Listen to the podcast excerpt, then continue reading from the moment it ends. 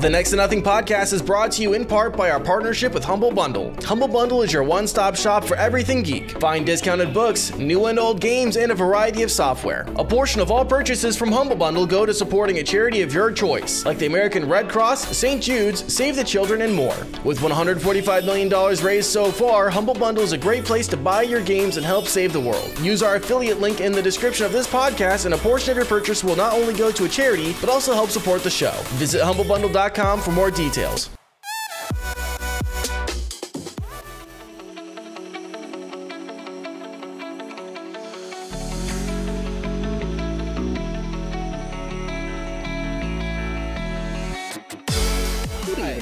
Hello. Are we, uh, we, we all good to start? Ready to go? I, I think so. Maybe, possibly, potentially. All I hope you guys are all fantastic, by the way. I'm doing wonderful. good. All right, let's get this show on the let's get this show on the road. Hello and welcome to Next to Nothing, the show where we talk about how to waste your time and not your money in gaming. I am one of your hosts, Danny K. With me, uh, just like every week, he is uh, here by my side, like my Siamese twin, Renditions. Hi, I'm Ren. I have an RGB light bulb now, so I can do things like this, and this, and this, and this, and then back to this. It's fantastic. I'm having a wonderful day. How you guys doing? Hope you guys are great. Uh, sorry to our podcast listeners on Spotify, iTunes, Stitcher, and everywhere else, uh, where you can't actually see the wonderful RGB light churning. It's like a rave. it's it's beautiful. It's fantastic. That's what it is. Oh, and uh, our guest this week is uh, Mr. Green Elite. How you doing, dude? Good. How are you? Fantastic. I'm really excited to have you here. Um, Well, thank you. let's uh start. I always kind of forget this, and I gotta just remember. Uh, Mr. Green Elite, uh, just right off the top here, what do you do? Like, where do you like you know streaming, podcasting, whatever you want to plug? Go on ahead and plug that, and tell them where they can find it. Oh well, I, I would really consider myself as a variety streamer, uh, mainly with uh, Destiny Two, and I play a lot of Apex as well. hmm Um, of course, it's at Mr. Green Elite uh, on Twitch, and then Twitter and Facebook is also Mr. Green Elite. Awesome. So go check him out there. Go find all that stuff. Uh, if you're in the Twitch chat at this exact moment, you should be seeing a shout out for him. So go on ahead and give him a follow if you're there. Um, if you guys are watching on YouTube or listening via Spotify, Apple Podcast, you can see uh, all that stuff down below in the episode description. So, guys, we've had a, a pretty big week, it seems, for for our our little show here in terms yeah, of like dude, all sorts of stuff has happened. All and, uh, Everything is happening. And my apologies for yelling right at you guys. I forgot that I don't have that part muted. Don't worry, the stream did hear anything, so it's fine. But yeah, my bad. My apologies. Skip that little detail. It's it's all good. It's all good. uh, um, Oh man. so I think we're gonna start with Greenlee. You've been playing the new Destiny update. Tell us a bit about that. Well, um, with the new season of the Drifter, it's dropped on uh, March fifth. Hmm uh, every Tuesday. It resets. Uh, he essentially uh, follows the Drifter, which is a uh, he is like a guardian. He has the same powers as as a guardian would, Mhm. but he's not an actual guardian. He's a just a light bearer. Um, he was chosen by a ghost and resurrected. Um, but he's kind of doing like his own his own thing. Um, Mhm. he- that's why he's called the Drifter.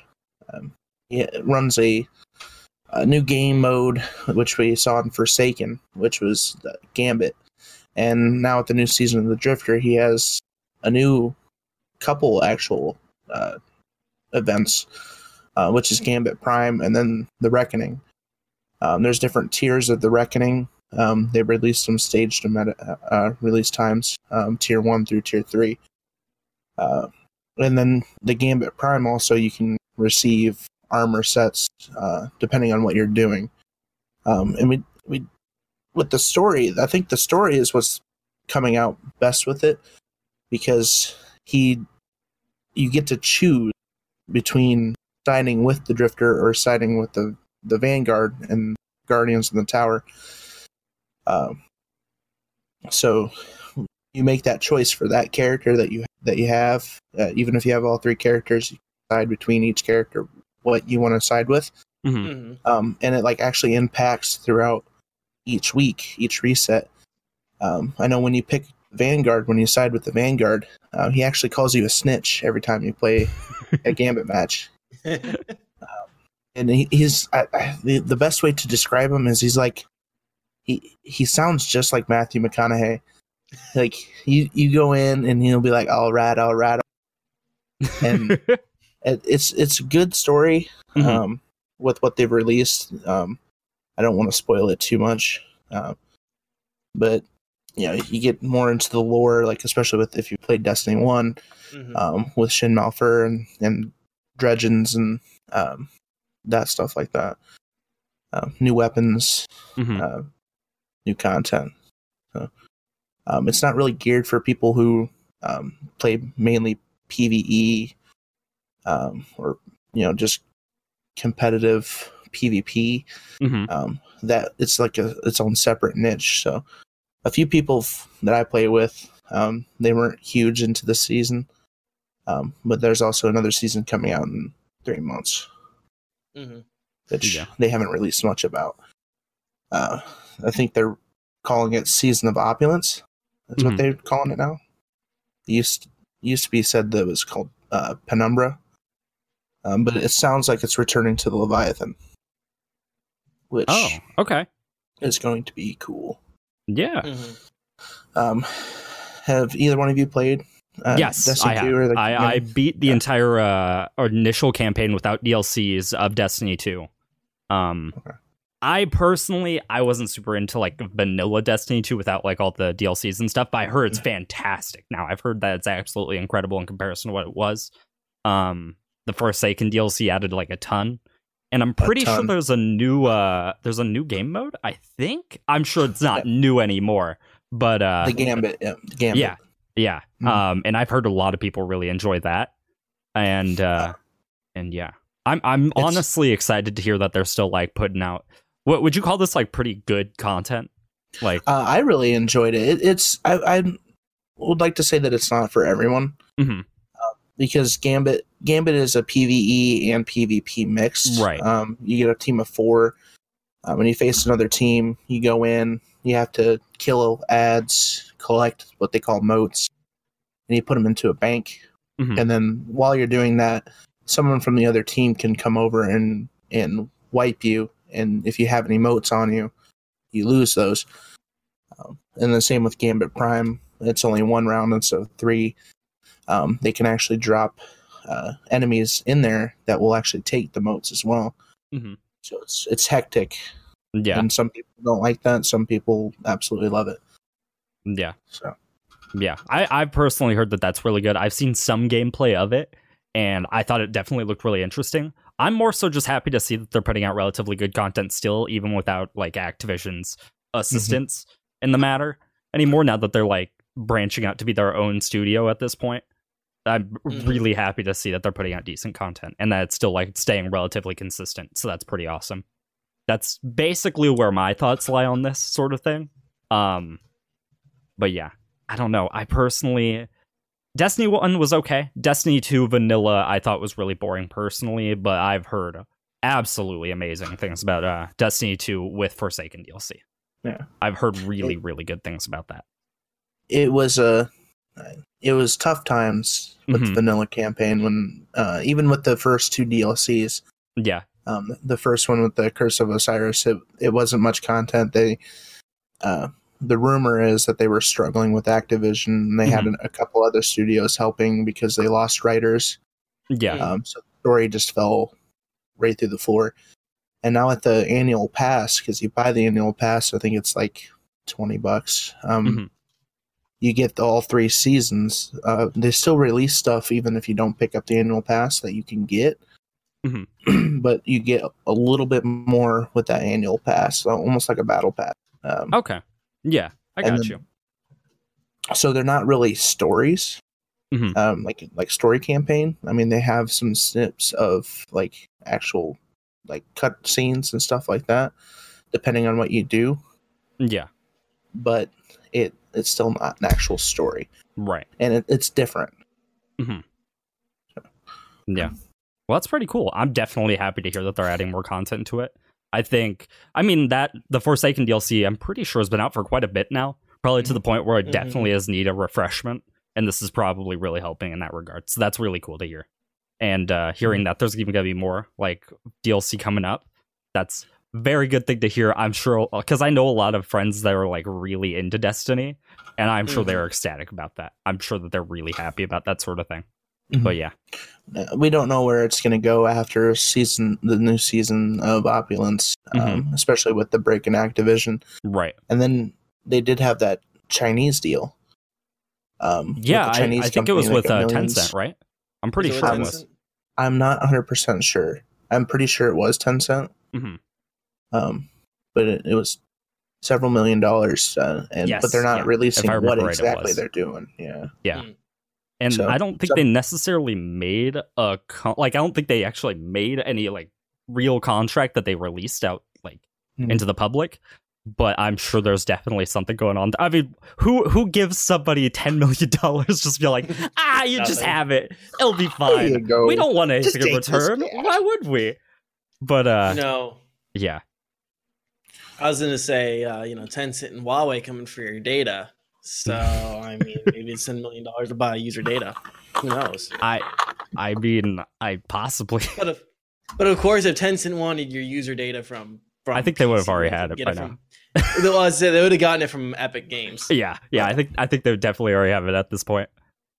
But let me uh, just yeah, let me just continue feeding into rumors that have been plaguing PC gaming for the last two weeks. Oh, man. Um, yeah, so- sounds great. if you were to give it like a rating of some sort, or, or I guess actually, let me ask this. Let me ask that in a different way. Do you think this update uh, is in, is enough to bring either people who haven't played enough or haven't played that much Destiny 2 like me? Like I got Destiny 2 for free uh, back when they did that, and I it just didn't grab me. Uh, or do you think this is this DLC was good enough to bring people who haven't purchased it or gotten in any way and uh, make them make that final decision? Well, there's I, w- I would say there's two sides to that coin um, Mhm. because if if you played Destiny before and you were really late in the beginning of Destiny 2, especially with the lack of content, um, if you came back and purchased Forsaken, which even if you have the vanilla game and you Mhm. buy Forsaken, you'll get the first two DLCs with Forsaken, um, and then the annual pass as well. Then, I, I, in my opinion, uh, people would love it if you have history with Destiny. Now, if you're someone who's just picked up Destiny to play it, I mean, we have a few people in my clan that uh, they picked it up for free and they loved it and they got Forsaken and they they're there and they're doing great. hmm But so for someone who doesn't know what's going on, um, I would say it, it probably wouldn't be for them. Yeah. I mean, the way I see it, right, is that a lot of looter shooters end up starting really poorly. I mean, you see this with like, the Division, you see it with the Destiny series, you see it with uh, Anthem, and they always start relatively rough, and then they just get better and better over time. That naturally is how it sort of went. I mean, like Division's still not super great in my opinion. I've heard Division Two is fantastic, but I'm not gonna get into that yet. But Mhm. like with all the content that's been released in division it's gotten significantly better and i feel like forsaken was definitely one of the big jumps that they made where it's like this game is at, at this point it's pretty reasonable purchase i i would consider it to be a reasonable thought if you're like i'm kind of into this idea of playing this type of game i feel like Mhm. if, if you're not interested in Forsaken, like if that's not grabbing you, I don't think a lot's really gonna do it for you at that point because that's really I feel like that's one of the big divides is that like Yeah. Forsaken is kind of that one big piece that's like this makes or breaks the game really because Yeah. like Destiny 2 base game isn't super great. I basically busted through the entire thing in a day. Like I got through it all and it wasn't even like a Mhm. struggle. I got to a pretty decent power level and I was just like okay. I d- like I got to the point where I had to grind to get light level and I was like, well, if I got this far this fast, I don't think I want to do the grind. So I just kind of like dropped it there. That being said, if Yeah. you have something like Forsaken added to it where it's an actual like a large amount of actual content, rather than mm-hmm. it's just kind of like a grind fest over and over again. That I think that's a pretty reasonable purchase if you're willing to get Forsaken, which I think is only like 40 something dollars. I don't think it's that crazy. And at this point, I basically mm-hmm. consider it to be the full game. Like, because Destiny mm-hmm. 2 is free to play right now, is it not? I'm pretty sure it is. I'm, Yeah, I'm like fairly certain it is. Um, I know they had that free sale Yeah. um, for both PC and for PlayStation. Mhm. Um, I know you can pick it up relatively cheap. Uh, I think Yeah. GameStop, someone bought it uh, through GameStop for like two bucks. Yeah. So Yeah. Yeah. I, So- I feel like that's a pretty reasonable purchase price, honestly. Yeah. Actually, I kind of I kind of want to grab on something that you just mentioned because you mentioned these looter shooters, Anthem, Mhm. uh, Destiny Two, uh, the Division.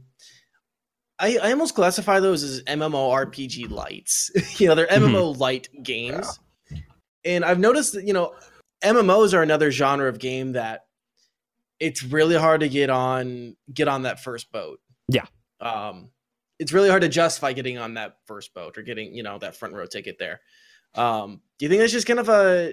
Do you think that's I that's just kind of endemic to that style of game? Yeah, I personally feel like that's pretty. I mean, like, so for example, I feel like WoW is a great, a great thing to mention. Um, WoW Mhm. initially, while a lot of people really liked it, it's not a game with a lot of content when you like very first got into WoW. Now there's just like there's 20 different DLCs. There's like so many expansion packs that like you don't even know what's happening. There's like fucking five different worlds. I I only played a little bit of WoW. I'm not a big WoW guy, but Yeah. you you understand what I'm saying. There's so much content out there now that it's realistic. Like Mhm. it's a decent purchase for the amount of content that you're getting. Sure.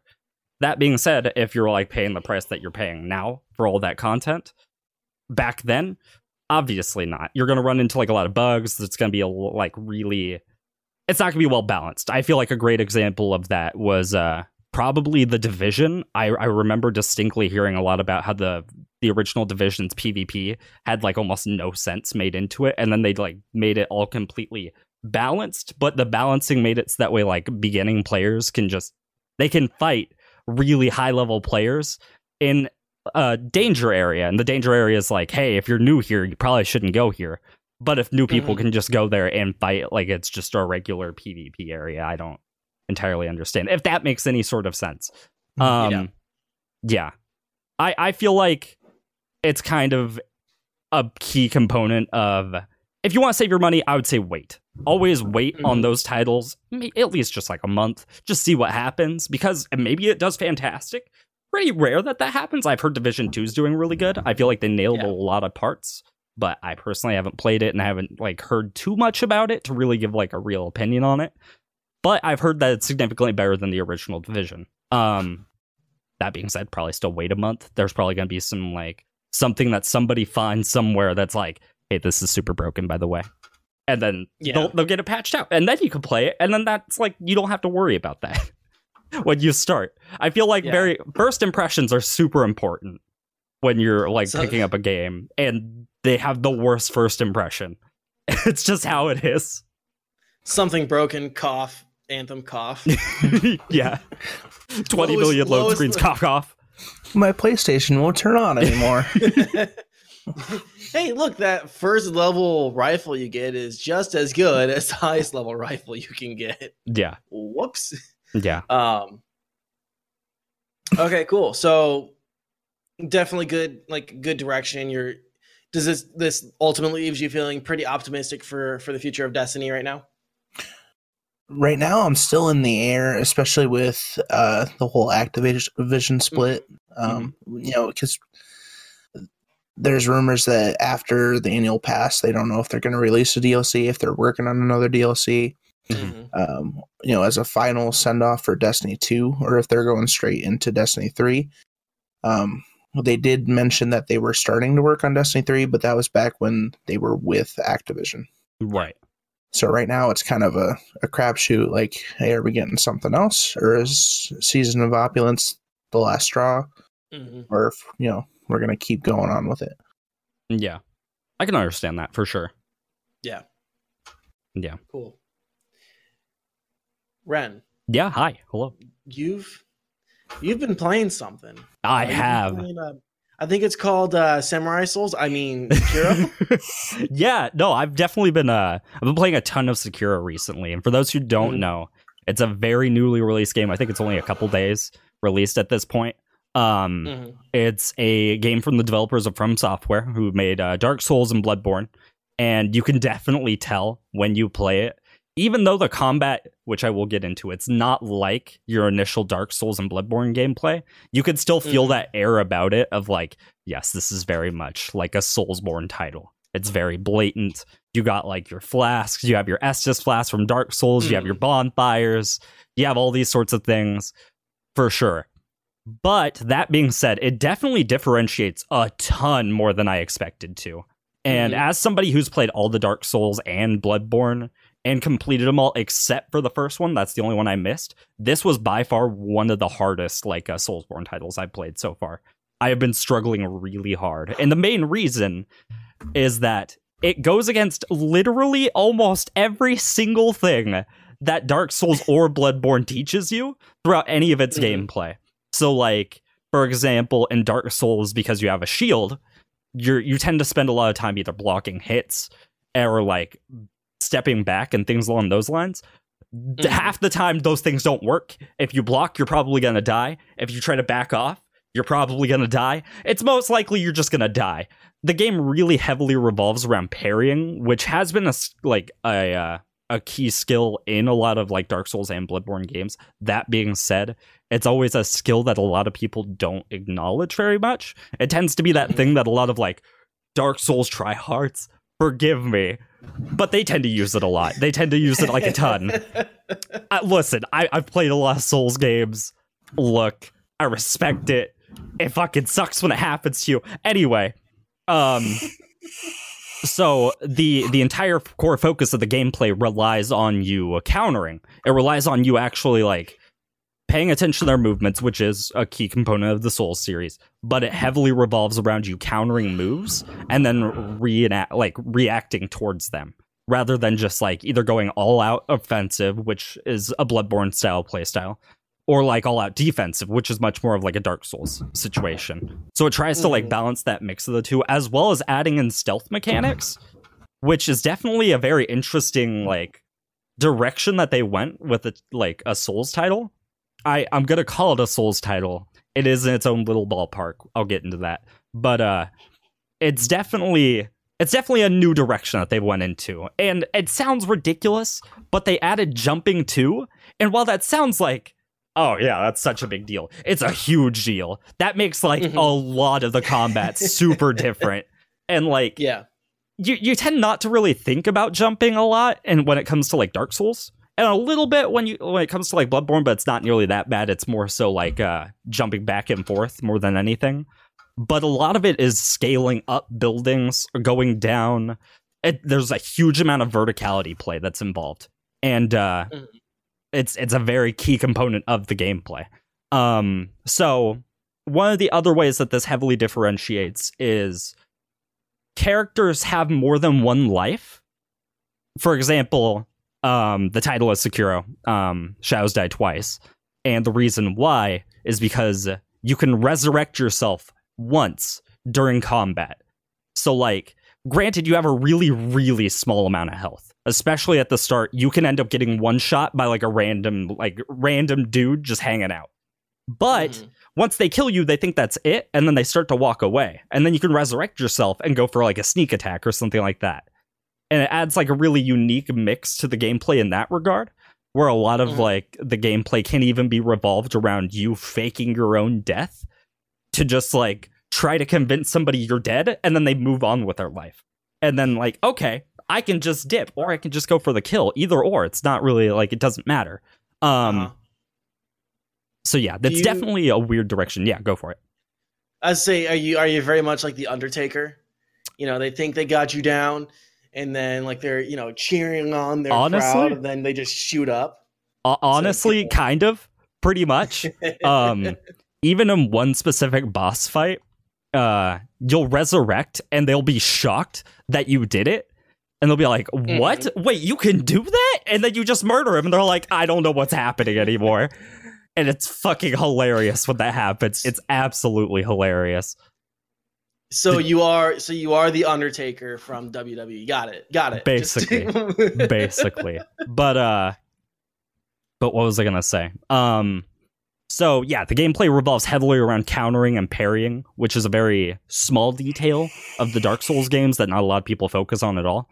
So revolving your entire gameplay mechanic realistically around that and stealth, a new mechanic, Mhm.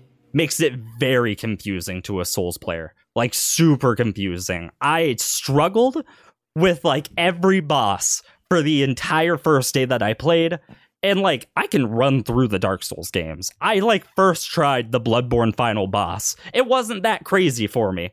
But like first first boss, a dude on a horse, by the way, looked badass and sounded badass dude on a horse wrecked me for like two hours and i'm just like i don't know what to do. I don't know how this is happening. I don't get it. Um but it's super fun. I've been really enjoying it. Um yeah. In terms of storyline because i feel like that's something that a lot of people will question a little bit. In the dark souls games the storyline is super big like i've played them and i still don't really fully understand it. I get some of it, whatever. It's very direct in this game, like very Okay. direct, even to the point where there's a there's a new mechanic called eavesdropping, which essentially is like it's a way to get hints about how to handle a boss fight that's coming up or some sort certain like situation. You'll find like random people just talking to each other, and maybe they'll talk about like a certain boss, and it's like.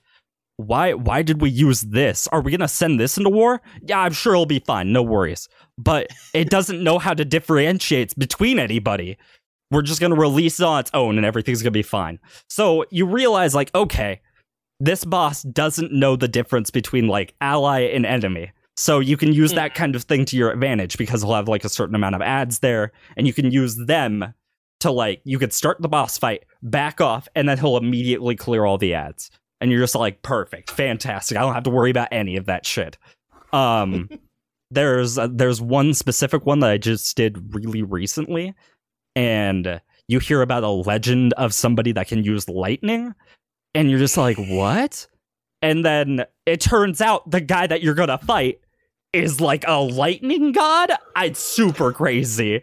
I, So I did, yeah, yeah. Um, but yeah, it's much more direct though in its storytelling, just in terms of base storytelling.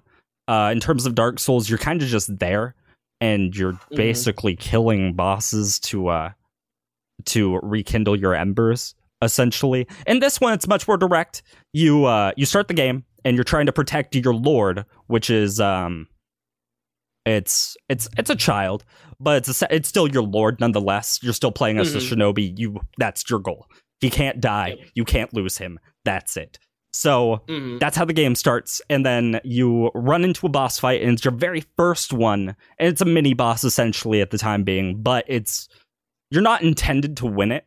It, it tends to use a lot of mechanics that you're not supposed to know about in the first place, so you you eventually lose, and uh, and then he chops off your arm, and then he takes off with your with Lord, and then Mhm. that's that's it for that period of time, and then you kind of just wake up in a random room with a crazy bone arm that like somebody attached to you.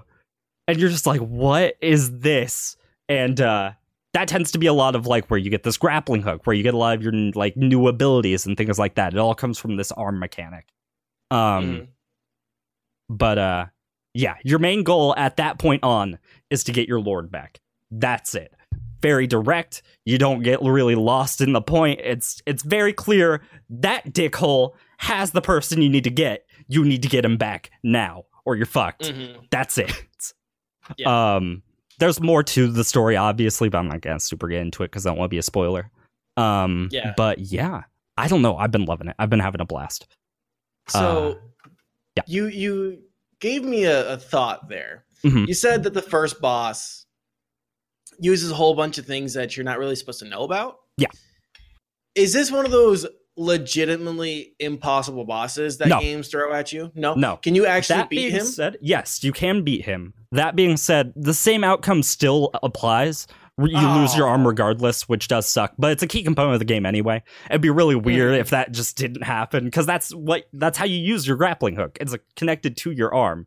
So if you Yeah. just didn't lose your arm and you're like, I need to scale that build, fuck, I can't. Well, well, But, I'd be uh, interested to see if they made if they made some sort of like alternate ending where you kill that first boss so just to see how to see how if it would like really fuck with um fuck with people where it's like yeah you killed that first boss you saved your lord congratulations. And just to see if how it would fuck with like the hardcore dark souls players who just got like really good at it. So there is there is kind of a thing so there is to my understanding um Mhm. multiple endings which is kind of new for a dark souls title. That it's Mhm. been a thing in bloodborne but it wasn't really multiple endings. It was kind of just like you chose the bitch ending where you're just like i don't want to fight the last boss or you chose the actual ending where it's like you go fight the last boss at the end. And then Mm-hmm. there's that. To my understanding there is multiple endings. I don't know what they are. I have no idea. I haven't gotten that far. Um but the person that does chop off your arm if you win it kind of does tell you something about that character in the first place that might be helpful in the future. Um i only realized it recently. Um and i was like wait a second that's why that's why he like lives if that happens. Okay got it. Um but yeah. And it's not necessarily like you won he just chops your arm off anyway. It kind of is yeah. but like you win and then some random assassin will like throw a dagger at you and you turn back and then he chops off your arm. So it's like it's still a dick move regardless. You're still just like well fuck you. But uh but yeah. Um i've been having a blast with it it's it's definitely been the hardest learning curve for me personally as a souls player Mm. but it's definitely been one of the more rewarding ones to play and it's not it's not a very passive defensive game like uh, Dark Souls is, and it's not like hyper offensive. You can play it hyper offensive, and it does work, but it's significantly more difficult if you try that sort of thing. It's very much Mhm. about precision. Precision and countering has been the big things I've noticed. Um, yeah, I believe I'm like halfway through the game. I think I'm not super positive. Um, but I I also have more than one character made. I have multiple save files. I have one. My main one is the one I play on stream, and then I have an off stream character, which I tend to go through just that way I can get a kind of an understanding of like maybe what's coming up ahead, and if I really need to worry about it like so much or not, and uh, things like that. And the replayability is great. I'll say that one right now because once you after you struggle with a boss for so long and this is inherent to the souls titles to begin with you learn. Like you you definitely learn the character that you're fighting against. It's not like you just got through at like it through random chance. And if you Mhm. did you're fucked. If you ever do that again? Because it's gonna be rough. Um but i'm i'm probably like 15 hours in and I I just started a new character today and I'm like an hour in and I've already done like 70 to 80% of the stuff that I Mhm. like did during those 15 hours because I understood how to play the game and I was like I can just rush through this. I can like feel like a badass doing it. I'm murdering bosses left and right. Nothing could stop me, dude. It's Mhm. fantastic in that regard. So uh yeah. That's basically all I have to say right now. But yeah. Yeah. Uh, just like some follow up, quick, like some quick questions that I know I have, and then Mhm. Greenleaf, if you have anything, I'll let you uh get them out. Um, the because I know in Dark Souls you can have like a couple different play styles based on like the weapons, correct? You can like Oh, yeah. like, two-handed. you know what I'm asking. I'll let you go ahead and answer it. So there's only one weapon. You only have one core weapon. You you have your Mm. katana and that's it. There's something else in the future, but it's not really a core weapon. So we're gonna Mhm. kind of avoid that. The main like diversity in your skill set comes from your arm. So you can get like different attachments. You start off with nothing, but you quickly find like shurikens that you can use to quickly take Mhm. out weak enemies. So that way you don't have to worry about them. You'll find an axe, which is fantastic for taking out shield enemies and things like that. It's not like Mhm. Dark Souls in the sense where uh, you can make your own build. Like you can create a sorcerer and just go through the entire game as a sorcerer. Very much not designed for that kind of gameplay. It's much more you tend to use your equipment based on situations. You use it all for situational purposes. So if you run into like a group of like 10 dogs, you're really gonna want to know like those shurikens. That way you can take them out super quickly, so they can't like grab like group onto you and then annihilate you. Um, running into shield guys without the axe can be a struggle, especially if there's other enemies nearby because you can't break through the shield just with your normal weapon. It just is nothing. Um, but with the axe, you can just straight up break it and go for a kill move immediately, and then that's it. Um, there's there tends to be a lot of mechanics like that. It's very driven on equipment being special counters for the most part, rather than it being just like oh diverse gameplay. Okay, yeah. So yeah, in terms of like things like maybe in Dark Souls, I'd want to use a rapier or something like that. Mhm. Or maybe I want to play a sorcerer or anything like that. It's definitely not the gameplay mechanic in this. Not at all. It's very much focused on mastering your core weapon, and then the other things are used for special counters. And there's even like Gotcha. special um, equipment that you can use that are pretty good generally. So you'll get firecrackers, which can be used to stun enemies for a short period of time, which is a very like it's it's kind of a new player friendly equipment sort of thing. And definitely Mhm. this is something not a lot of people talk about, but even in the Dark Souls games, there are like a lot of new player friendly things out there. Like Sorcerer is one of them. It's it's a very easy thing to get like an understanding of, and you can cast things from afar, and you don't have to worry about a lot of like damage happening. It makes the game a little bit easier for people that are new to it. Um, firecrackers are very much in that sort of circumstance where if you're really struggling, it tends to be my like my backup. I'll, I'll tend to Mhm. go into fights without it to see if I can get through it, and if I'm really really struggling, I'll bring in firecrackers to try to help me out there. Um, Cool. but yeah, it, it's mostly just a counter. That's really it. Uh, Greenleaf, you got any questions for Ren here on this, or have you played any of it at all? Or I have not played any of it. I've I've watched a lot of streams, um, but no, I, I, it looks like a lot of fun. Yeah, Um, especially f- coming from someone who's never really played the Dark Souls Mhm. or or Bloodborne. Really, yeah. The- the closest nice- I think I've, Sorry, go ahead. go ahead. No, you go ahead. Okay. I was going to say the nicest thing I can say about it is that it probably is easier for people who haven't played the Dark Souls games, to be honest, because I had to unlearn and relearn everything. That was a huge struggle. It doesn't sound like a big deal, but because it's a From Software game and it still has that like feeling of like Dark Souls esque type of gameplay, you quickly mm-hmm. fall into the loop of like either playing way too far back or like way too far forward and you tend to not learn like the ins and outs really fast. I struggled with it for the entire first day. Could not get past like anything. It was rough. Um Mhm. immediately after the first day it got significantly better. I finally learned how to play the fucking game. so that's a thing. But uh yeah, Mhm. I feel honestly if you're new to the titles, it's a pretty decent like it's a decent way to get into them. I feel like it'll teach you a lot about how to play a from software game without being super crazy. I don't Mhm. know. I, I feel like if you're if you're a Dark Souls player, this is probably a harder game for you than if you're not a Dark Souls player. Just in general, which is a very weird descriptor. But Yeah. uh yeah. Even that being said, I feel like it's a fantastic from software game though. It's definitely been Okay. like one of the ones I've really enjoyed.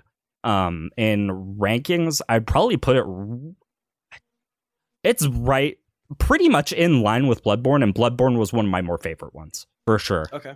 Um so yeah, I don't know how it's going to get later on.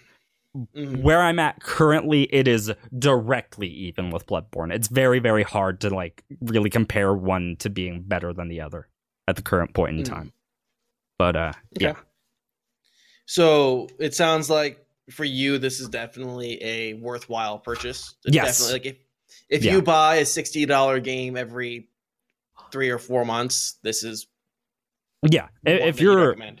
If you're even remotely a Dark Souls fan, or if you are a Dark Souls fan, this should be a no brainer. You should just pick it up. I feel like that's the case. Um, Mhm. if you if you're hesitant on the Dark Souls like formula, this might not be the game for you. I don't know. There's a lot of like new things that are introduced that can make the game a lot easier. Stealth definitely helps out a lot. If you're a new player, you can really focus on playing it like a stealth game and just handling Mhm. things like that. Um Yeah. But it's still it still has that Dark Souls type vibe to the gameplay where it is really hard and you tend to bash your Mm. head against a lot of bosses initially until you really get a grasp on how to play it. Um, but yeah, if you're a Dark Souls player, for sure, that I feel like this is a no brainer. You probably already picked it up. To be honest, I, I would be shocked if you haven't. Yeah, it's kind of if you're a Dark Souls player, then we're just preaching to the choir. Uh, Yeah. choir at this point. Yeah. Um. So I'm kind of looking at our time, and I feel like I can talk about my little thing, and then we can go into kind of like our our bigger discussion point that we probably should talk about. Yeah. So if you guys don't mind, I'm gonna actually talk about this real quick. Go for it. Um, so first off, this is free. Uh, so you guys can uh, you guys can go check this out um, off itch.io. and let me just real quick get a feel for you two. Have either of you heard of the band La Dispute? I have not. I, that being said, I did watch the trailer of what we're going to be talking Mm. about, and I thought it looked really good. I am in the same boat. I've never heard of them. Okay. So I heard about La Dispute years and years ago. Uh, they're kind of like in the collective of a lot of my favorite bands. Um, I really like La Dispute's album Wildlife. Um, wait, this sounds weird for this podcast, but basically for their last album, uh, which they call Panorama. Sorry, um, the the thing, the, I think the little interactive thing. They uh, they made a little interactive thing to go along with this album called Pilgrimage. Mhm. And so what this is is it's a little program where you control three very polygonal looking figures that are just walking through an environment and you listen to the new album the lyrics appear on the screen um and you just kind of it's a very chill little experience. It's a really interesting i don't think i've ever outside of like actual songs being in video games i've never really seen an experience like this. Mhm. it's it's very minimally interactive. Um, like you you just aim your mouse at a location on it and the characters slowly drift towards the center of the screen. So you you know you just kind of aim with your mouse and kind of go. Um they don't interact with anything in the around them scene wise they don't um they don't react to button clicks or anything like that. It very much is uh, enjoy the enjoy the scenery and listening and listen to the music. Which is like i said a really interesting i've never seen that before um i should kind of describe la dispute a little bit first as a band. La dispute um a lot of people compare them to uh another band called mewithoutYou.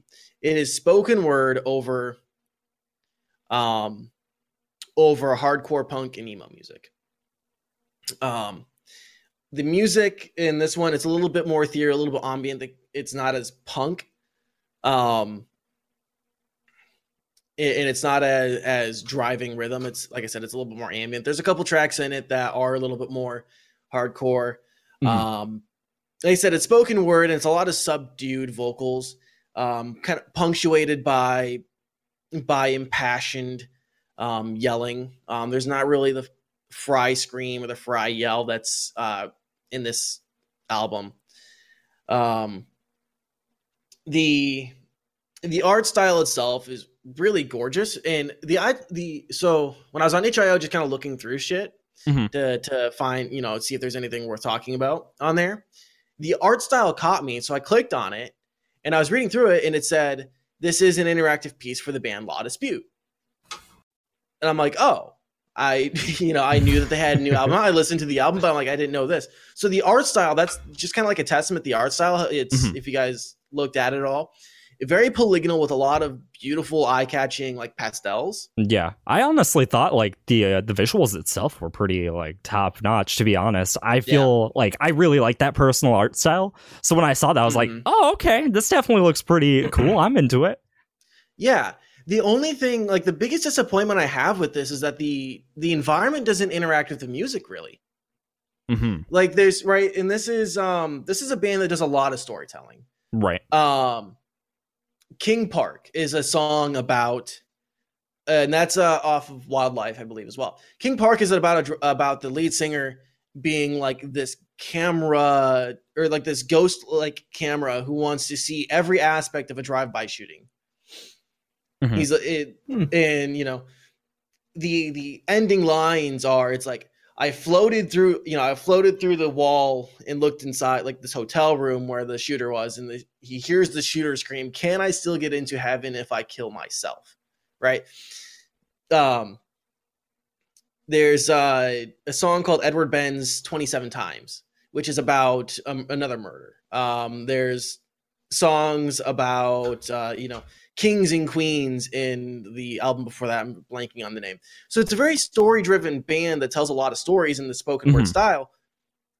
And there's doesn't feel like there's a lot of storytelling within the environments that you're in here. Mhm. Um, the album before this was, uh, um, you know, they talked about like s- storms in like uh, the Upper Michigan area, um, and like bridges collapsing, and you know, obviously emo punk gonna be a little bit darker than um than what I feel like a lot of people are like, expecting. Yeah. Um, but right, so I was a little kind of perplexed by that. I'm like, there, I'm surprised there's not a lot of like environmental storytelling in this thing. Um, and even then, like I said, the interaction with the there's no pacing with the environment with the music either. Like you Mhm. don't start seeing more movement as like the rhythm of the music pops up more. It just kind of you you kind of go through and everything kind of there you know there's obviously some movement with it but it, nothing is like really syncing up with the music which felt very weird to me Mhm. um and i don't know if that's just because you expect that from like a music video Right. or not Yeah. I mean, like, if it's an inner, like, it, it's meant to go along with it. It seems kind of weird that it doesn't, like, Yeah. Correlate necessarily. yeah Mhm. like i didn't expect the scenes to correlate to the to the music necessarily Right. but i would have felt like you know as as rhythm picks up maybe the character maybe your little little figures move or Mhm. there's a little bit more motion you know if there's like floating leaves or like wind picks up or water picks up or something there Yeah. wasn't really much of that it felt Mhm. We were looking Um, for a shift of tone. Yeah. Yeah. Hmm Yeah, or like they're like the colors in the scenes don't really change, right? If it goes from a major key to a minor key, like you know, like if the color shifted dark, or like if the sun set in that Mhm. aspect.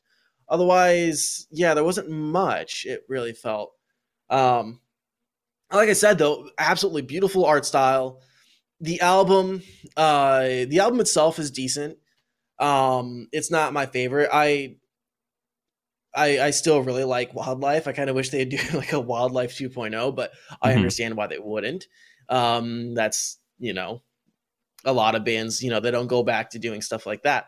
Um, and uh, yeah, it's it's interesting, and you can pick it up off itch.io. Uh, there is a um, there is a suggested donation fee Mhm. uh, which I think actually goes to a charitable cause.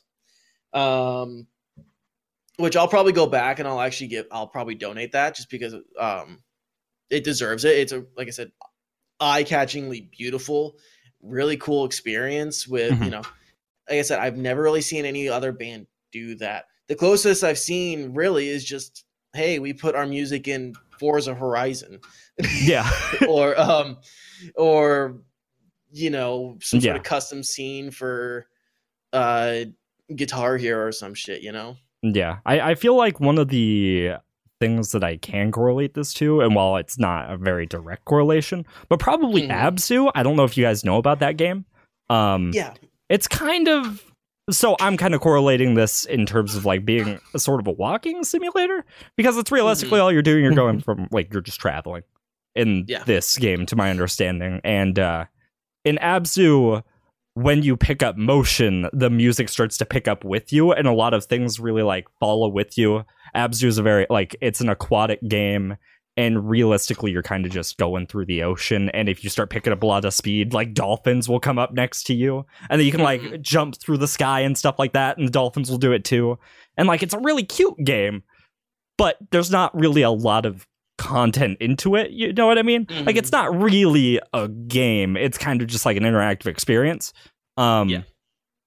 But yeah, that that's probably the one thing I can really correlate this to. I, that sucks that it doesn't change with uh tones or anything like that. I definitely would have thought that that would be a thing. If it if it does, it's incredibly subtle to the point that I didn't even notice it. hmm And if it's that subtle, Yeah, then if it's that subtle, then it's not there.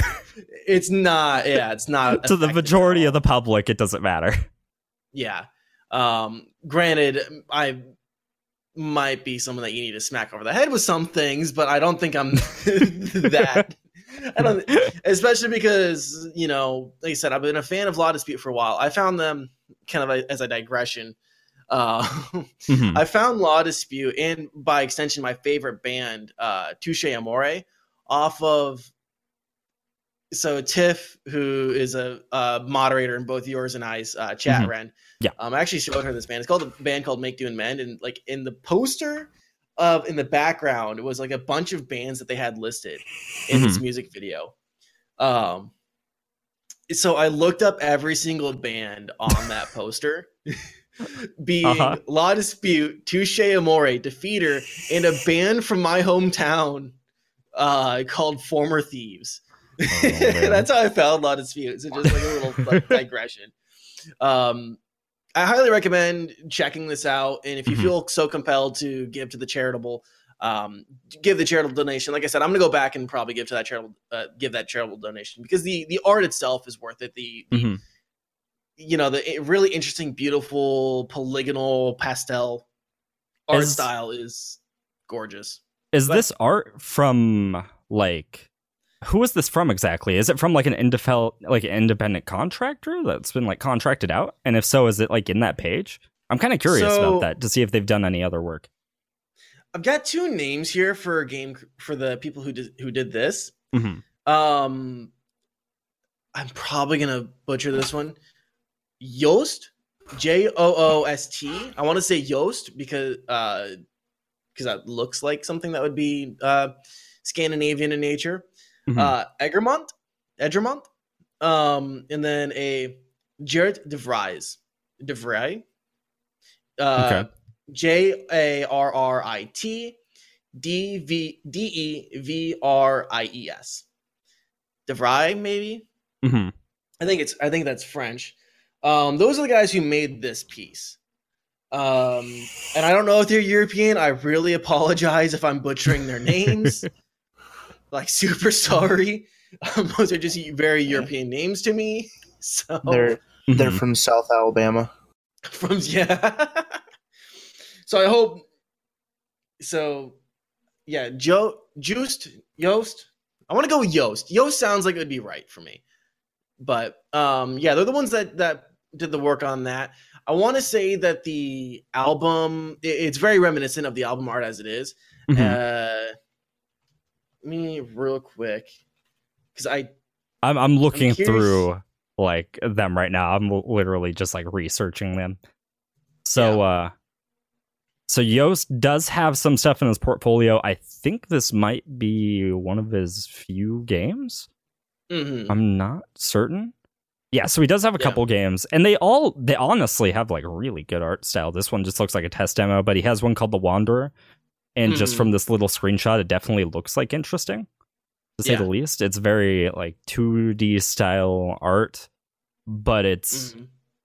I don't know. It looks really nice. I'm I'm very curious to see what they So- do in the future. That's Yeah. kind of where I'm at, to be honest. real quick the art for the so it is the if you look at the panorama album art Mhm. um that's a lot of what you're going to be getting in this the panorama album art was done by the guitar player from touche amore uh, nick steinhardt um, he's a graphic designer he's done albums for touche balance and composure um, deafheaven and selena gomez Oh. Um, It's a good Yeah. combination. yeah he's done a lot of he's done a lot of album art um so that's the that's the art style uh that or that's the artist who did the um the cover for that which uh la dispute and touche amore as bands as groups are basically this they've done tours together. They've done uh, split EP. Um, usually, it, you're hard pressed to find one who doesn't know a fan of one who doesn't know about the other and is a big fan of the other. Mhm. Um, like I said, Touche is my favorite band. Absolute. I have I have story. I have a story I tell frequently on stream about going to a Touche show. Uh, who uh, and a girl who keeps grinding on her boyfriend spilled their drinks on me, and then she gets and then she gets kicked in the face uh, by a stage diver. so violent. Welcome to Oh, hardcore, man. kids. Welcome to fucking hardcore. I will throw a motherfucking bone, then I will cry. Get ready ready for for the the pit. get ready for the fucking pit. So yeah, that's that. I think definitely pick it up if you're interested. I mean, it's it's free, and if you like it, then go back and give your donation. Mhm. You know, there's nothing, and it'll it'll probably run on everything. Take a minute. You know, it's about an hour long. You'll you know enjoy some music, or you know maybe find something you uh, some music you'll enjoy. Mm-hmm. So yeah, that's that's that. Um. Well done. Yeah. Which, uh, with the time we have remaining, let's get into like this big topic here. Uh, our corporate overlords keep blessing us with uh, news. Um, Google last week, Yeah. excuse me, Google last week, and now Apple has uh, decided to throw their hat into the gaming ring. hmm Yeah. Um, Apple Arcade. Uh, Greenleaf, what's your initial reaction to this announcement? Well, the with the Apple Arcade, um, what I have gotten impressions of is it just seems like it's a glorified iPhone and iPad game app. Um, they haven't really released like information on exactly what they're going to be releasing with it. Mhm. hmm Um, but it just seems like it just seems like they saw Google Stadia's announcement and they're like, "Oh shit, we need to make money. Let's go ahead and throw something out there and slap a nice sticker on it and say, "Hey, congratulations. Take this Yeah. product. Pay monthly subscription fees. Yeah. Enjoy." Well, Because I think with my my perspective is uh, I'm not much of an Apple fan. hmm mhm. Um, so like when I see people buy Apple products, it to me it seems like they're buying the name. Mhm. I, I, yeah, I feel like that's pretty. I, I agree with that wholeheartedly. Oh, and it will sell. It will sell. Yeah, yeah, no Yeah, doubt about that. I, uh, I have a lot of things. I I I have a lot of things. I, I like a lot of opinions I'd like to get out on this. But uh, Ren, what's your initial reaction? So, in terms of the Apple Arcade, all I've realistically heard about it is that it's a subscription-based service. That it's like a Mhm. game subscription service, kind of like Origin Access, but for mobile, which sounds dumb to It's- me it's not ex- personally. I'm kind It's of not exclusive to mobile. Okay, all right. Um, Yeah. I definitely did It- see some of the games on there, and honestly, their opening list did not look very impressive. I was very just like, okay, this Mhm. is this is kind of whatever. I'll be honest Yeah. with you. Um, yeah. In terms of Stadia, uh, I'm not at all surprised by the results that I'm sure we're Mhm. going to be talking about very soon. Um, yeah, it, it's performing about as much like as bad as well as I expected. hmm so so yeah i at the grand scheme of things i feel like these are kind of just like they they exist now and i feel like a Mhm. lot of people are gonna cash in on it like they're gonna they're gonna be like yeah definitely i'm gonna go for it and it's not gonna be worth it Yeah, I I actually have more faith in this than I do Google Stadia. And Yes. I'll tell you why. i i kind of agree to be honest so this isn't exclusive to the to iOS devices to the iPad or iPhone. Mhm. This um this will be across all of the Apple hardwares, the Apple TV, uh, iOS mobile devices, being the tablet and the phone, Mhm. uh, and do they still have the iPod Touch? I don't think they still yes. they do hmm so my assumption would probably also be there, uh, as well as the Mac OS line of products, the MacBook Airs, the MacBook Pros, iMacs, all those are going to have it as well. Um, this is not a stream service. This Yeah. is, um, this has offline capability. Um, it's going to have over a, it's going to launch with over a hundred um hundred exclusive games indie developed exclusive games uh including a sonic kart kind of game Okay. um sonic the hedgehog for Yeah. people who don't know who that is for some reason uh, so yeah some sort of sonic racer game um they have developers uh from like square enix working on stuff like that um oh i also forgot to mention it's gonna be on the apple tv Mm-hmm. uh that's Yeah. Gonna be it's gonna be a subscription service like you guys said um which actually kind of gets me to where i actually think there with the amount of games depending on what the, how much it actually is and the quality of the games Mhm.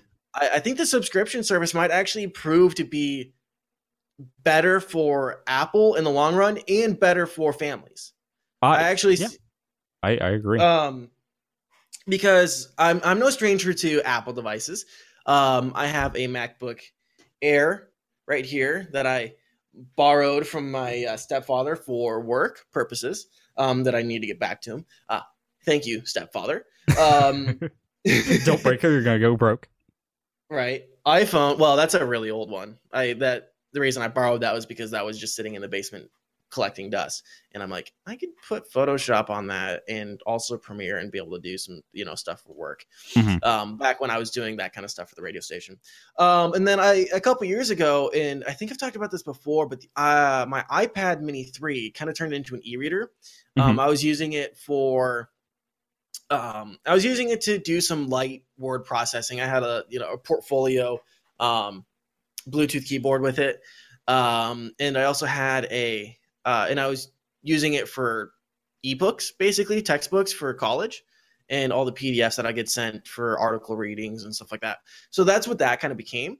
Um and since i've left college it just sat on my nightstand uh dead. Mhm. um, so the subscription service, you also have a family share plan, and this is why I think it's going to be a big deal for families, um, because if you can, if they have halfway decent games, and even if they don't have halfway decent games, if they just have absolute shit, um, which I don't think is necessarily going to be the case. I think they're gonna, and I think enough people are gonna port things, uh, Mhm. or you know, work to port things. Uh, the value for families is is great. It's like instead of buying Timmy, um, who already has an iPad, a Nintendo Switch, we can just get this game service and he can choose whatever he wants to play. Um, they can monitor all their stuff. They can do like they said in the uh, in the um, announcement that they could um, like monitor use using the screen time function on the on the uh, device, Mhm. and then you know set like timers and stuff. So Timmy, he gets an hour after he fixes after he does his homework, and then he's got to go take a bath and go to bed. Um, you know stuff like that. I think is going to be like I know families like mine, uh, like my mom and my stepdad. That'll probably be uh, like a lot of functionality they, that they'll use. Um, and it- it'll turn a lot of devices into gaming devices for for like kids Mhm. um not that ipads and stuff like that aren't already gaming devices for most kids because that's what they feasibly Yeah. are Yeah. um but i think it turns it more into uh, a gaming device i have like some concerns and questions for apple still Mhm. um what about old hardware like what what is this going to be compatible with? How like how do you plan on scaling? You know if you can play a game on a macbook air is it still going to play well on my iphone? Like how is the scaling? How is all that stuff going to work?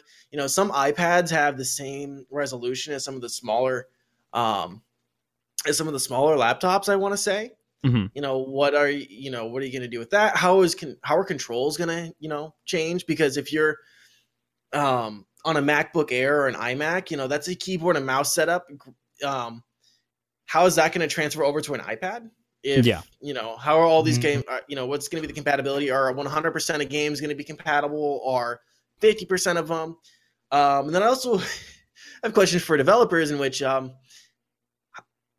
how are they going to compete in terms of quality on an apple device when the processing unit or when the when the processing power of an imac is objectively worse than a pc of the same price Mhm.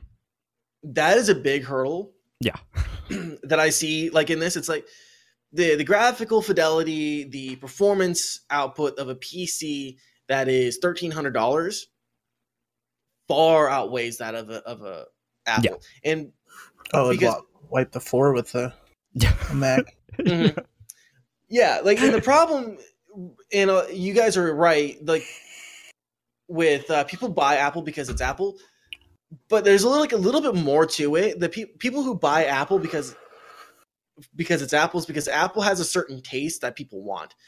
Um, I was listening to uh, Louis Rossmann. Um, I don't know if you guys know who that is. Mm. He's a um he's one of those uh he's a he's a tech YouTuber, but he does like repairs on Apple products.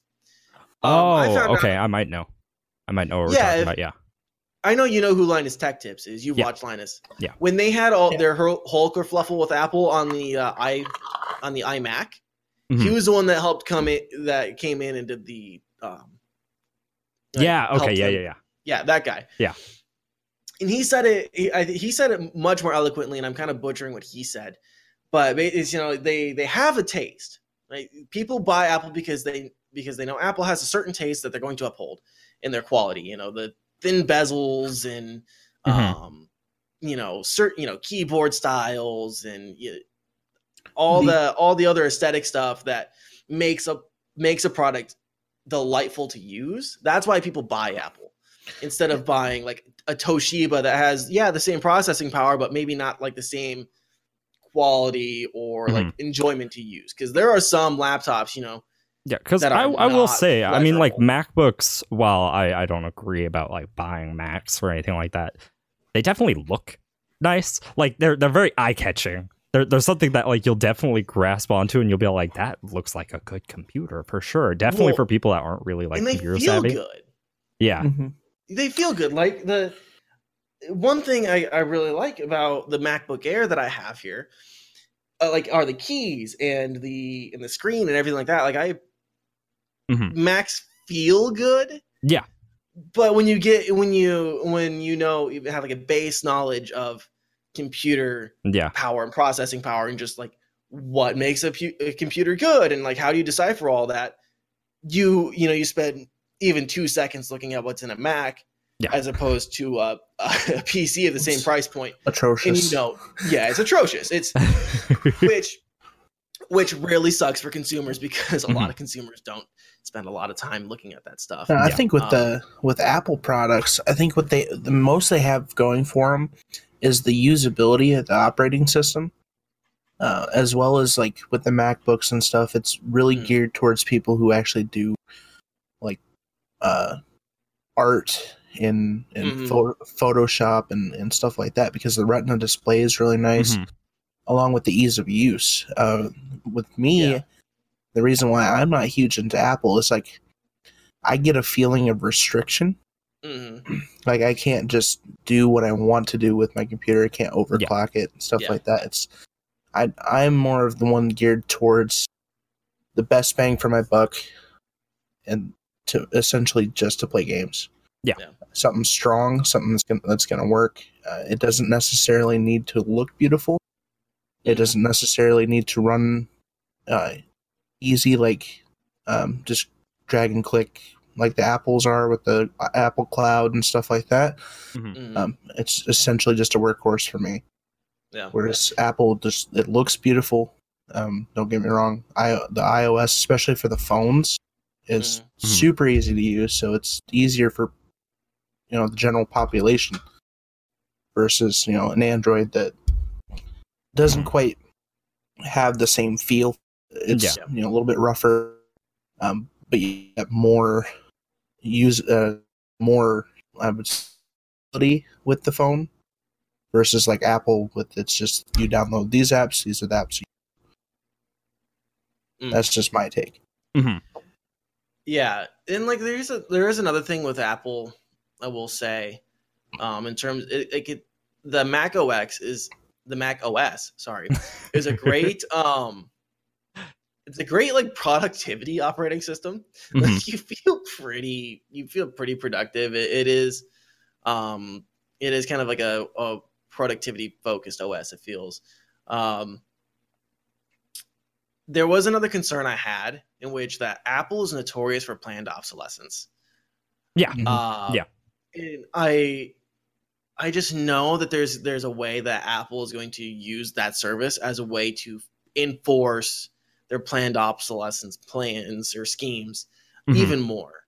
Um, you know, like I, I can just imagine, like I said, the Apple TV is going to be involved. Which also, here's another thing I, I thought of when I heard that you know, can, the Apple TV are they going to start selling like an Apple because the Apple TV controller, I mean, Mhm. it's that big. It really, I mean, it, it's so Yeah. it's so small and thin. It's basically think of like a piece of uh, Apple space gray plastic with the old um the like the original iPod track, Yeah, the circle track. Yeah, the circle track. It's Yeah. essentially what it is. I played a lot Um, of brick, a lot of brick on my old uh, 80 gig classic iPod with that thing. Um, I'm just kind of th- well. First off, whenever I visit my my mother's house, um, they actually have a Roku. Uh, just like as another tangent, they also did a bunch of Apple TV stuff, um, and they're going to make Apple TV stuff available on Roku and Fire Sticks. Um, So if Okay. you have like a, which I have a Roku TV, they have a additional Roku TV. Then they have um, an Apple, like an actual Roku like smart TV, like a 32 inch. Mhm. Um, we both we have the same model. I have one in my room. Um, and they have one there, like in their uh, like a little sunroom, I guess to call it. And then they have um, two Apple TVs, one downstairs on like the big home theater, and then one upstairs um, in like another living room. Um, they have a big house, and when, with a bunch of kids, it's like you just collect a lot of TVs because then there's just like fighting. You know, there's four of us. It's like you just kind of get TVs to keep quiet in the house. So I just want to take a nap. Buy a 55. well, it's more like um, it's more like, Mom, Chase won't let me watch Supergirl. Listen here, kid. I, I have two. I have a younger brother and sister, um, who are much younger than I have a um, full sister. My half brother and sister. I'm like, listen here, kid. I've been on this earth longer than you. I can tell you, Supergirl is a shit fucking series. And you should not watch it. we're we're watching Lord of the Rings. Fuck off. um, so it's, it's it's situations like that that led us to having this. But yeah, so you can get uh, Apple TV on Roku and stuff. But are they going to sell um, for the Apple TV? Is there going to be like another peripheral in which you have to have an Apple controller? Because gaming on a little piece of plastic with a fucking unless you're playing Angry Birds is not Yeah. really going to work. Uh, yeah. See, that was what I was thinking about too. Was that I feel like this is gonna go great for really simplistic games, but at the same time, why would I get a subscription for like? Yeah. Why would I get a subscription for very simplistic titles? Yeah. Like, why? I'm almost guaranteeing well- like 99% that they're gonna they're gonna drop a controller. oh yeah. It's gonna feel really nice. It's gonna be. I'm looking sure it's probably gonna be an amazing controller, but like nothing it's to like back like it up. Mac, yeah. but Um, I can almost see like on the Apple TV if you get um like RPGs, if you Mm-hmm. get like the old JRPGs, you know, Chrono Trigger, Final Fantasy three or four, you know, stuff like that. Yeah. I could actually see that doing quite well, like on an Apple TV, and Yeah. I would have no problem with that. I mean, if you if they were high quality games like that, like I said, they have uh, one of the people from Square Enix who worked on fi- the original Final Fantasy series Mhm. um, producing a game um, for for the service. Uh, they have, like I said, Sonic Racers, which is just a Sonic kart game from Sega. Um, they, let me look at the other Apple Arcade developers real quick, um, because they announced a couple arcade developers. So once again, like kind of like a, I'm a heavily skeptical of of a lot of this because I we know Apple's business practices. Anyone who spends any time in uh, Yeah. tech, yeah. um, some but shady. Yeah. It's it's entirely focused on making money. yeah, yeah. I mean, it's a it's it's a plant. It's a sell old tech with Yeah. with heavy branding. hmm uh with a with a heavy planned obsolescence. Yeah. Um at least when it comes to to PC to to uh PC being personal computer, but that's not what the um that's not what the vernacular means anymore, I guess. hmm Um Yeah, they had a whole list. Uh Let's see. They had they Okay, they don't Here's the sad thing is I'm on the Apple website for the Apple Arcade and they just have like a scroll. They have like God, I really I'm going to send you this, Ren. You should just take a look at this. Is it just a whole Like- bunch of pictures that say "Take, uh, give us your money"? No, it's like it's three rows of scrolling pictures with names on it for like the games, which mean absolutely really nothing. You can't even click on them. Right? Like enter the construct, Directive Games Limited, um, Spidersaurs, Way Forward, um, Uh-huh. Repair, ustwo games, Hitchhiker, Verse Evil, Mad About Pandas games. Like I said, Sonic Racing, Sega Hard Light. Oh yeah, um, I'm seeing it right now. Yeah.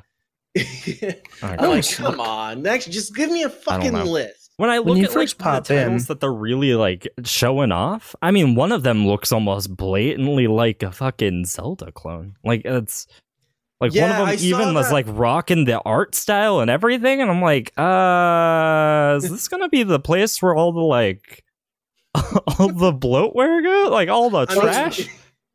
That's what I was saying when I when I opened up the page. It almost looked like a Team Fortress character as well, yeah, but like not Mhm. quite.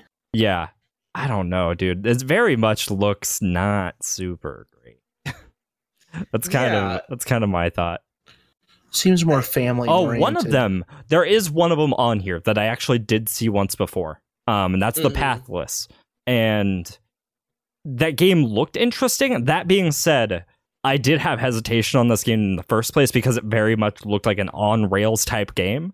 But it also Yeah. looks like a very cinematic game, and it looks pretty like interesting in terms of art style. But I Mhm. hate on rail. Like I, I'm not a big on rails fan. So yeah, it, that's a feels bad. They have Lego brawls. I don't know. This looks a lot like garbage. to me Yeah. personally, I'm not looking at this and being like, I'm interested in any of these games. hmm Hitchhiker kind of looks like a Crazy I'm- Taxi. I'm curious, and I mean, for for like our our mission of the show here, I, I'm curious to see what the what it's going to be like, price point, quality of the Mhm. games, and stuff like that, because I can see this being a fantastic service for families. I I really do, Oh, and I and I don't want to like.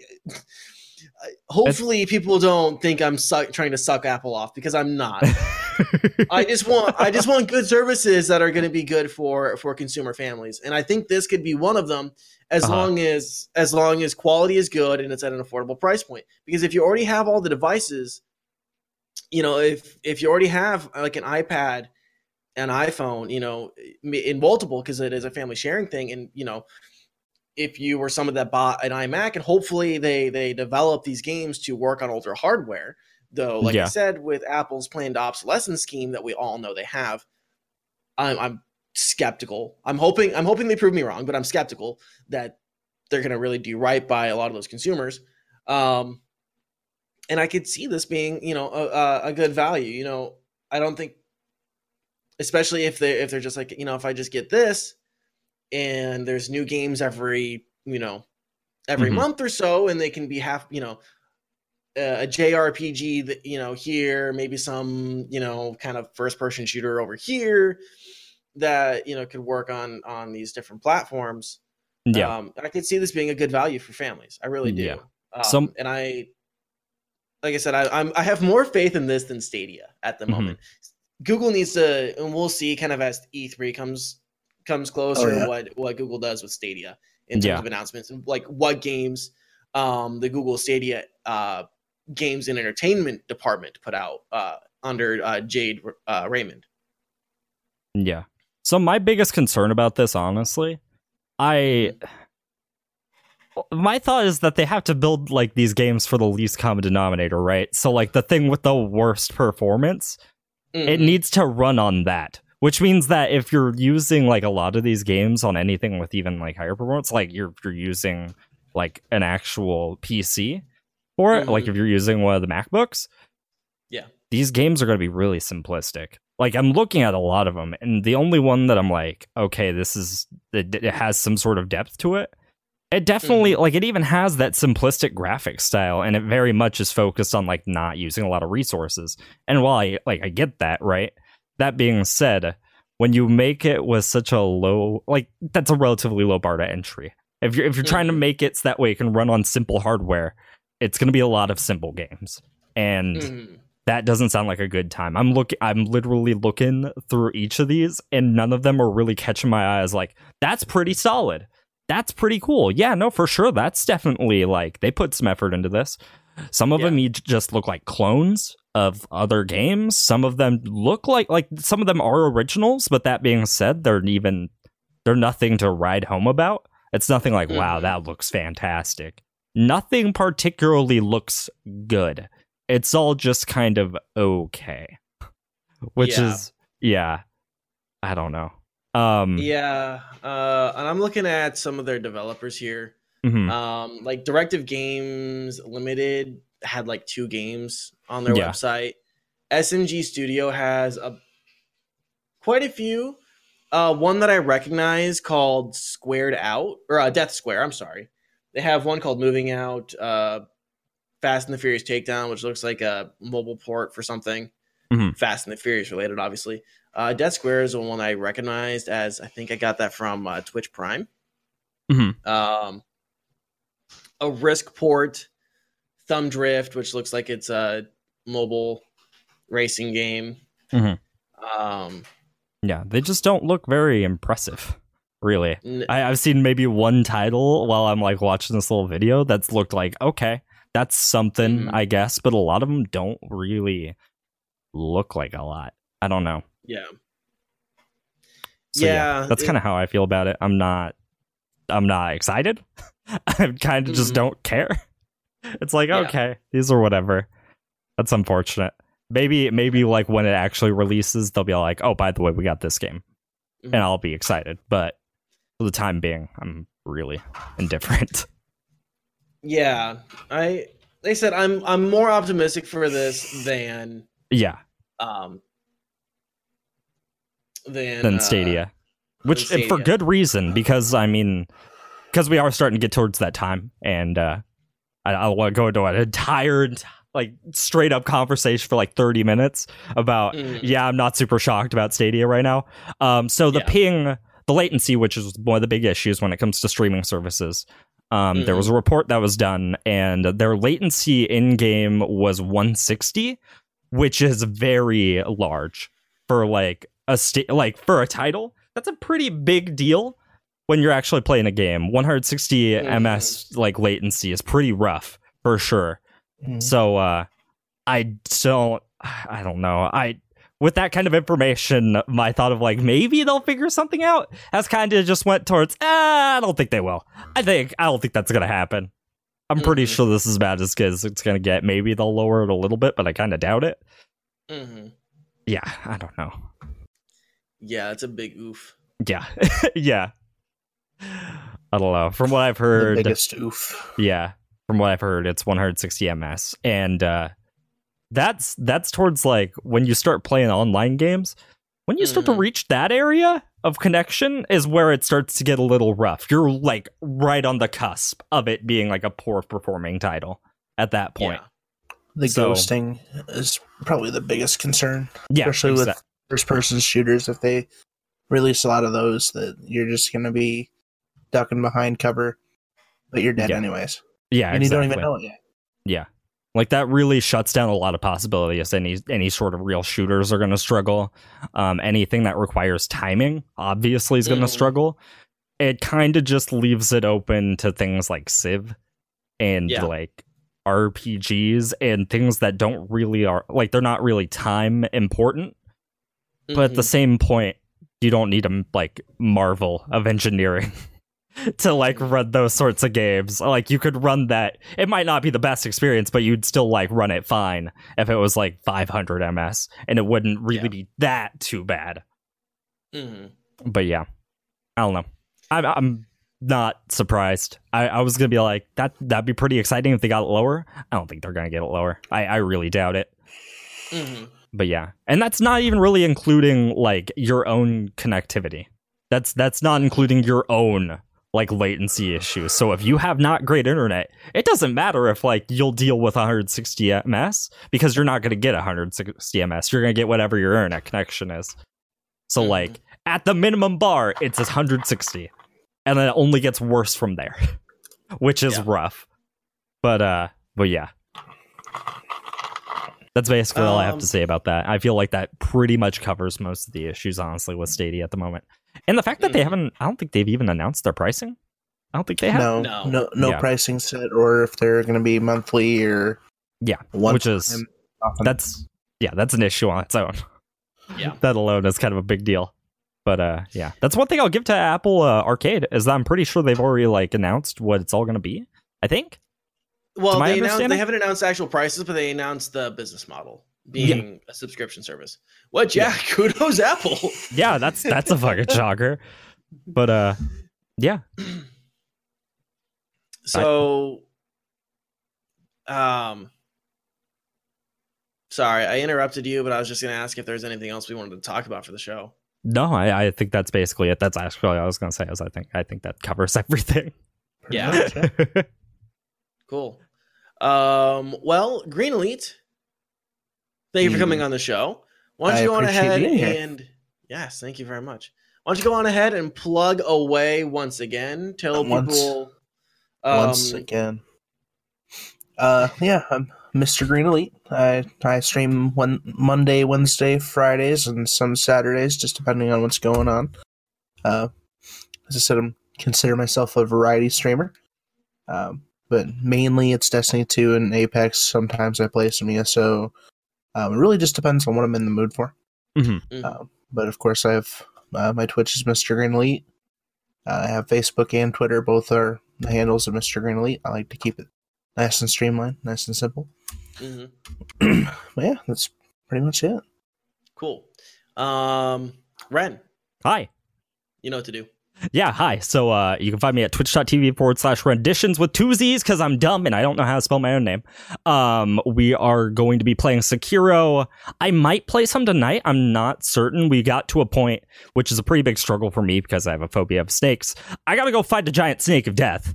And uh, I'm not excited for it. I'm not into it at all. Mhm. Or I get to fight a giant gorilla of death. So, I mean, it's either or. I'd probably prefer the gorilla, but I think I'm going to have to fight the snake regardless, which sucks. I hate it. Mhm. But yeah, um, I might be playing that tonight. I'm not sure. I haven't decided, but if not, I definitely will be playing it tomorrow, starting at 6:30 p.m. PST.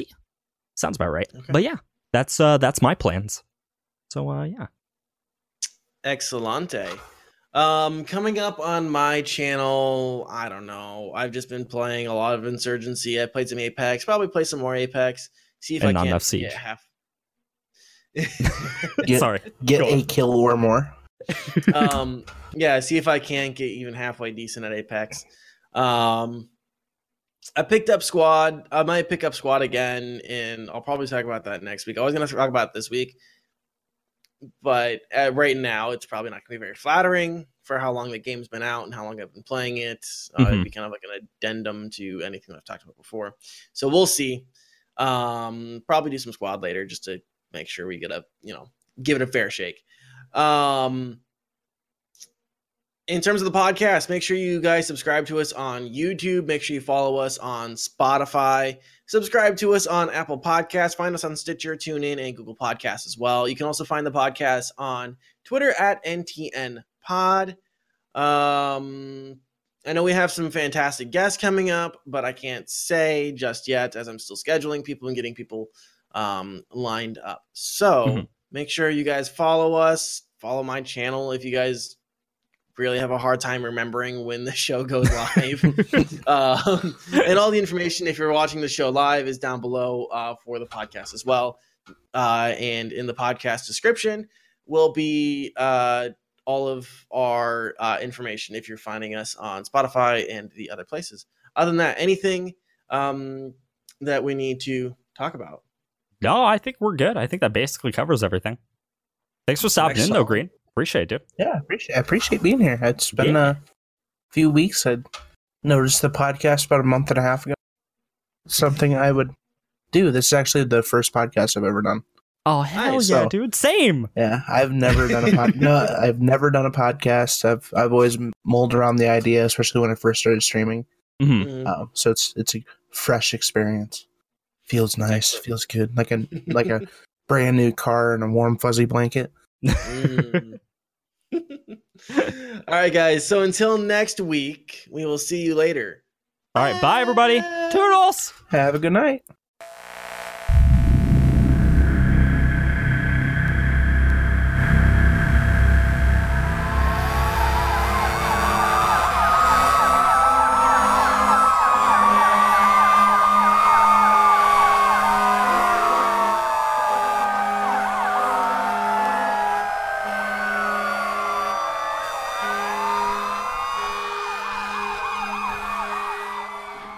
You want a podcast for dialogue in a divisive time? Go ahead and check out Just Think on iTunes, Google Play, Google Podcasts, and Spotify.